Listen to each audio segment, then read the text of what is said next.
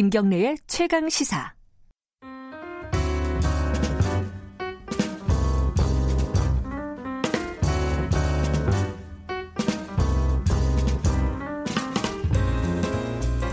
네, 김경래 최강 시사 3부 시작하겠습니다. 더 나은 미래를 위해서 오늘의 정책을 고민하는 시간입니다. 김기식의 정책 이야기 식스센스 김기식 더미래연구소 정책위원장 나와 계십니다. 안녕하세요. 예, 안녕하세요.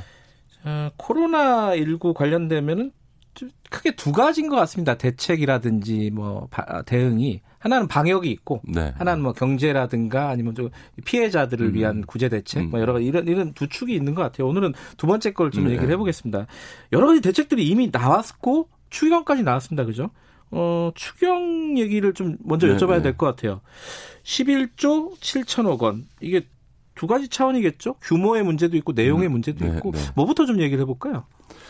예, 규모는 아마 제가 보기에는 국회 네. 그 심사 과정에서 좀 더 증액되지 않을까 싶습니다. 왜냐하면 아, 증액될 보, 것이다. 네, 보통은 아. 야당이 추경이 나오면 깎는 편인데 네. 이번에는 지금 이 코로나 19 사태에 지금 중심이 미래 그 통합당의 텃밭이 대구 경북에서 그렇죠, 그렇죠. 이기 예. 때문에 예. 아마 어, 이 의원들이 오히려 음. 증액 경쟁을 할 가능성이 있어서 음. 조금 더 증액되지는 않을까. 그렇게 보는 게 합리적이겠네요. 예, 예. 예. 어쨌든 어, 이번 추경은 대통령과 청와대가 의지를 갖고 나서면서 어, 추경안이 그래도 좀 빨리 만들어지긴 했습니다만 어, 한편에서 보면 이게 이제 메르스 때보다는 규모를 많이 해야 된다라고 하는 좀 숫자 맞추기 한 측면도 좀 있어 보이는 측면도 있고요. 메르스 때 한 11억 됐죠? 아, 11조. 11조였죠. 어, 예, 그거보다는 예. 좀 많게 예. 됐는데 예 를 들어서 이제 자원 배분의 원칙에서 보, 면 한정된 네. 예산을 쓰는 데 있어서 적절하냐 이런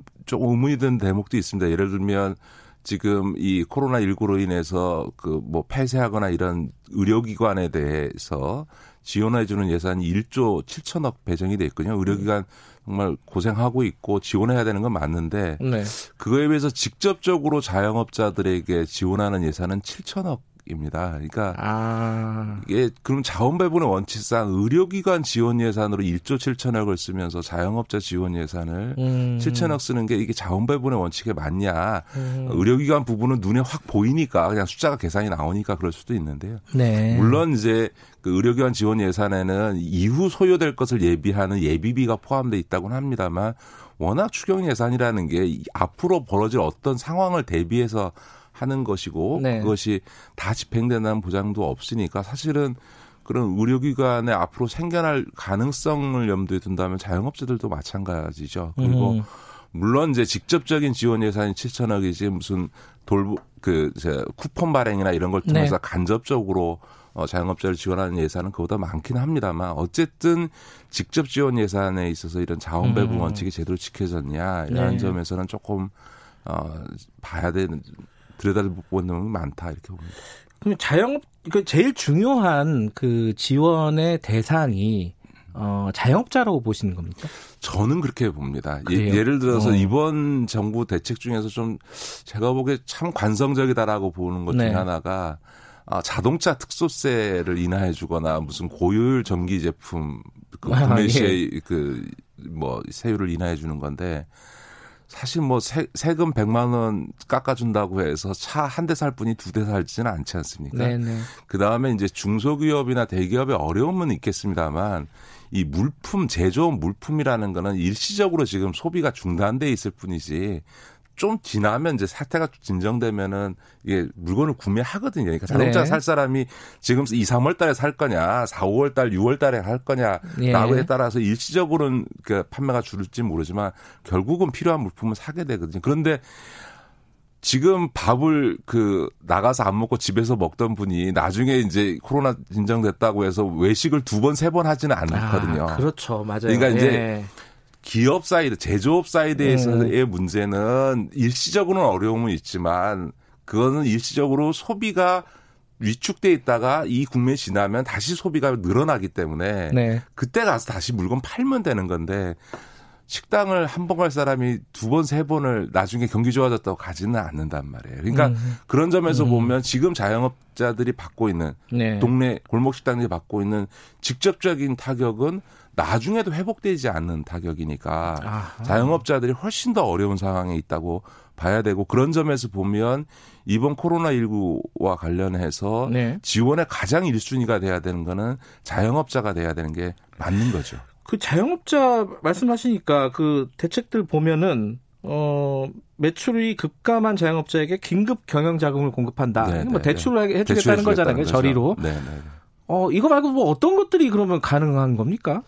저는 뭐 정부에서도 여러 네. 가지 대책을 내놓고 있습니다. 예를 들어서 이제 무슨 어, 지역사랑 쿠폰 같은 것들을 이제 뭐 한 2조 정도를 그 풀어서 그걸 가지고 이제 지역사랑 쿠폰이면은 동네에서만 쓸 수 있게 돼 있으니까 그, 그 좀 어려운 동네 골목 상권들의 도움을 주자라고 하는 건데 저는 이런 간접적인 방식, 그러니까 소비자에게 국민에게 쿠폰을 주고 그걸 소비하게 해서 자영업자들을 네. 근데 실제로 어 문, 지금 문제는 사람들이 돈이 없어서 소비가 위축된 게 아니라 아예 집 밖에 나가 거나 사람이 모이는 식당에 가기 싫어서 지금 아, 그 그러네요. 식당을 안 가는 건데 오. 어. 쿠폰 준다고 해서 갑자기 식당 안 가던 분이 내돈 그, 주고는 그, 그렇죠. 안 가지만 쿠폰 주고 들고는 가겠어? 그럴 리가 없잖아요. 왜냐하면 지금 안 가시는 이유가 돈이 없어서가 아니라 그렇게 어, 식당에 맞아요, 가서 감염될까봐 안 가는 네. 거니까. 그러니까 이게 쿠폰 뿌려봐야 사실은 그냥 그냥 사장될 가능성이 많은 거죠. 그냥 갖고 있지 그렇죠. 쓰지 않을 가능성이 많고 오히려 쓰는 거는 음. 이 코로나 19 사태가 끝난 다음에 올 하반기에 가서 쓸 가능성이 많거든요. 그러네요. 근데 지금 당장 네. 자영업자들은 지금 당장 문제가 음. 되고 있는 상황에서 네. 과연 이런 쿠폰을 돌리는 방식이 자영업자에 대한 간접 지원 방식으로도 유효하겠냐라고 음. 하는 문제가 있고요. 지금 대구나 많은 군데 보면 아예 장사가 안 되니까 철시를 합니다. 네, 휴업을 아예 휴업을 해버리잖아요. 예. 근데 기업은 휴업을 하게 되면 일종의 휴업 수당을 주는데 그거에 따라서 고용보험에서 고용유지 지원금이라 그래가지고 지원을 해줍니다. 그러니까 폐업, 음. 휴업에 따른 그 지원을 해줍니다. 그걸 네. 가지고 일하는 노동자들에게 월급을 휴업수당을 줄 수 있도록 음흠. 해주거든요. 그것도 지금 원래는 3분의 2만 지원해 주는데 이번에 4분의 3까지 지원을 해주거든요. 네. 근데 이거는 고용보험에 가입한 기업들, 중소기업이나 대기업이든 하여간에 이런 네. 기업들한테는 이런 지원이 가는데 뭐 많게는 뭐 200만 원 월급 받는 노동자한테 주는 경우에는 한 70, 140만 원, 70, 70%인가? 140만 원의 그 휴업 수당을 주는데 거기에 4분의 3을 정부에서 돈을 내주니까 100만 네, 원까지 네. 지원해 준다는 거 아니겠습니까? 근데 자영업자들 중에는 고용보험에 가입하지 않은 분들이 대부분이어서 대부분이죠. 네. 휴업을 해봐야 아무 지원을 못 받는 거예요. 혼자 일, 혼자 영업하시는 분들도 많고요. 그렇죠. 그래서 네. 사실은 올해부터 김경수 지사가 있는 경남 도지 같은 네. 경우에는 1인 자영업자들이 고용보험 가입을 유도하면서 3년 동안 그 고용보험 료를 지원해 주는 제도를 음. 운영할 정도로 이, 이 자영업자들도 고용보험에 가입할 수 있습니다. 네. 본인들이 안 하기 때문인데요. 예. 이거를 이제 그 고용보험료를 지원해줘서 적극적으로 그 지금 음. 가입시키는 정책들을 쓰, 고 있는데. 그건 뭐 그 전에부터 해야 되는 아, 부분들이고. 자 지금 예. 이, 예. 지금, 지금 이 어떻게 예. 할 거냐에서는 앞으로 고용보험료를 계속 낼 것을 약속하고 예. 낸다는 것을 전제로 해서 일단 고용보험에 가입만 하면 선 휴업 지원금을 먼저 주고 아, 그리고 나서 나중에 있군요. 고용보험료를 계속 받아내면 되거든요. 그러니까 음. 고용보험이라고 하는 것의 요건은 6개월에서 1년 정도 보험 고용보험료를 내야만 이제 고용보험 혜택을 음. 받게 돼 있는데 네. 그거를 사후에 네, 네. 사후적으로 그 그만큼 기간 보험 고용보험료를 음. 내, 내도록 한다는 걸 전제로 해서 선 지 지원해 줄 수도 있는 거 아니냐. 네. 그런 점에서 저는 이런 소비 쿠폰 방식보다는 지금 어려움을 겪고 있는 자영업자들에게 직접 지원이 갈 수 있는 방법을 음. 취하는 게더 바람직하다. 그러니까 직접 지원 중에 지금 김기식 위원장께서 낸 아이디어는 이제 고용보험을 활용한 직접 네, 지원 네, 요걸 네. 말씀하셨는데 왜냐하면 이게 정책적으로도 지금 자영업자까지 음. 고용보험 확대하자라고 하는 거에 대해서는 다 일치된 정책 방향이거든요. 그러니까 음. 이참에 자영업자들을 음. 고용보험으로 가입시켜서 소위 이제 폐업에 따라서 똑같이 실업수당을 받으면서 조금 음. 예. 사회 안전망을 갖춰주는 이런 정책 목표도 달성하고 지금 강당 어려운 자영업자들에게도 예를 들어서 문을 닫은 자영업 하시는 분들에게는 네. 직접적으로 지원금이 갈 수 있도록 해주는 네. 방식으로는 이 제도가 가장 유력한 제도 아니냐 저는 그렇게 보는 거죠. 일석이조다 이런 말씀이신 그렇습니다. 건데, 네, 네. 근데 그거보다 더 직접적인 지원을 해야 된다라는 얘기도 나오고 있습니다. 예컨, 예컨대 이제 소카의 이재용 대표 같은 네, 네. 경우에는 재난 기본 소득을 지급을 하자. 네, 그러니까 뭐 한마디로 말해서 피해 입은 사람들에게 뭐 돈을 주 현금을 주자는 거잖아요. 뭐 이거 홍콩에서는 아예 그냥 어, 영주권자한테 다 주겠다. 네, 네, 이렇게 네. 155만 원씩. 네, 네, 네. 이건 어떻게 봐야 될까요?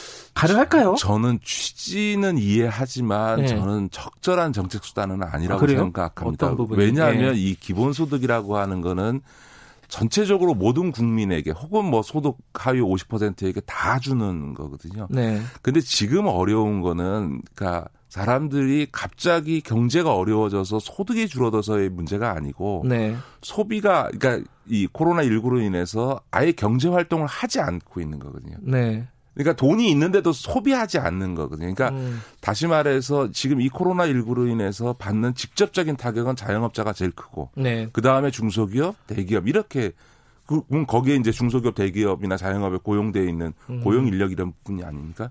그러니까 지금 있는 한정된 재원을 전체 국민들에게 이렇게 나눠주는 방식보다는 음. 선택과 집중을 통해서 가장 어려운 상황에 있는 분들에게 지원을 집중해 줘야 되는 거죠. 음흠. 예를 들어서 저 같은 사람한테 저제제 소득이 지금 도시근로자 평균 소득 정도 되는데요. 예.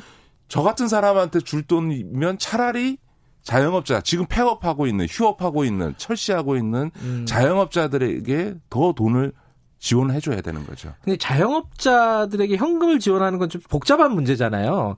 아까 말씀하신 그래서 이제 고용보험이나 이런 것들을 활용을 하자 이런 그렇죠. 말씀이신 거죠. 네, 네. 어. 근데 실제로는 우리가 무슨 현금 지원에 대해서 많은 부정적인 얘기를 하시는 분들이 네. 있습니다만 실제로 많은 경우 현금 지원을 합니다. 아까도 말씀드렸던 것처럼 기업에 있어서 고용유지 지원금은 당연히 현금 네. 지원을 하는 거지 않습니까? 사실 쿠폰 발행이라고 하는 것도 실제로는 이제 지역 상품권이라는 거지만 사실 현금과 똑같죠. 상품권 쓰시면 현금 영수증 끊어드릴까요?라고 묻잖아요. 네. 그러니까 현금하고 똑같다는 얘기거든요. 네. 사실은 이런 그 재난적인 긴급한 상황에서 가장 음. 효과적인 거는 가장 어려운 상황에 처해 있는 사람에게 직접적으로 현금을 지급해 주는 겁니다. 음흠. 그래서 당장의 어려움을 몇 달이라도 버틸 수 있게 해주는 게 가장 효과적인 방법인 거죠. 음흠. 그런 점에서 이런 기본소득 같은 방식이 나오는 건데 네. 재난기본소득이 네. 그런데 제가 말씀드렸던 가장 이제 좀 적절치 않다라고 보는 거는 이렇게 그 재난기본소득처럼 모두에게 일정한 금액을 음. 나눠주는 방식보다는 네네. 네. 어려움의 크기만큼 선택과 집중을 통해서 재원을 어, 몰아주는 게 저는 더 바람직하다 음. 이렇게 보는 거죠. 아, 요, 요건 좀 아이디어를, 어, 정부나 이제 당국에서 좀 짜내야 되겠네요. 그죠? 네, 네. 지금 뭐 아까 말씀하신 관성적인 네. 그런 대책보다는. 그렇죠. 근데 그런 대책도 나왔어요. 예를 들어, 어, 세, 월세. 네, 네, 네 임대료를 인하해주면 건물주한테 또 혜택을 주는. 네, 이거, 이런 건 어떻게 보세요?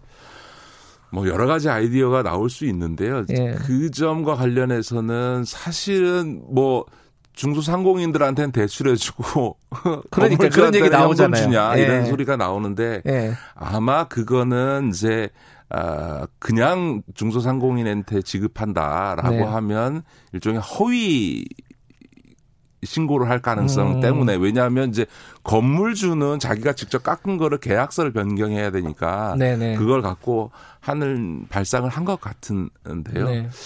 저는 어 그렇게 세금을 쓰는 게 적절한지에 대해서는 저도 조금 의문이 음. 있습니다. 그러니까 네.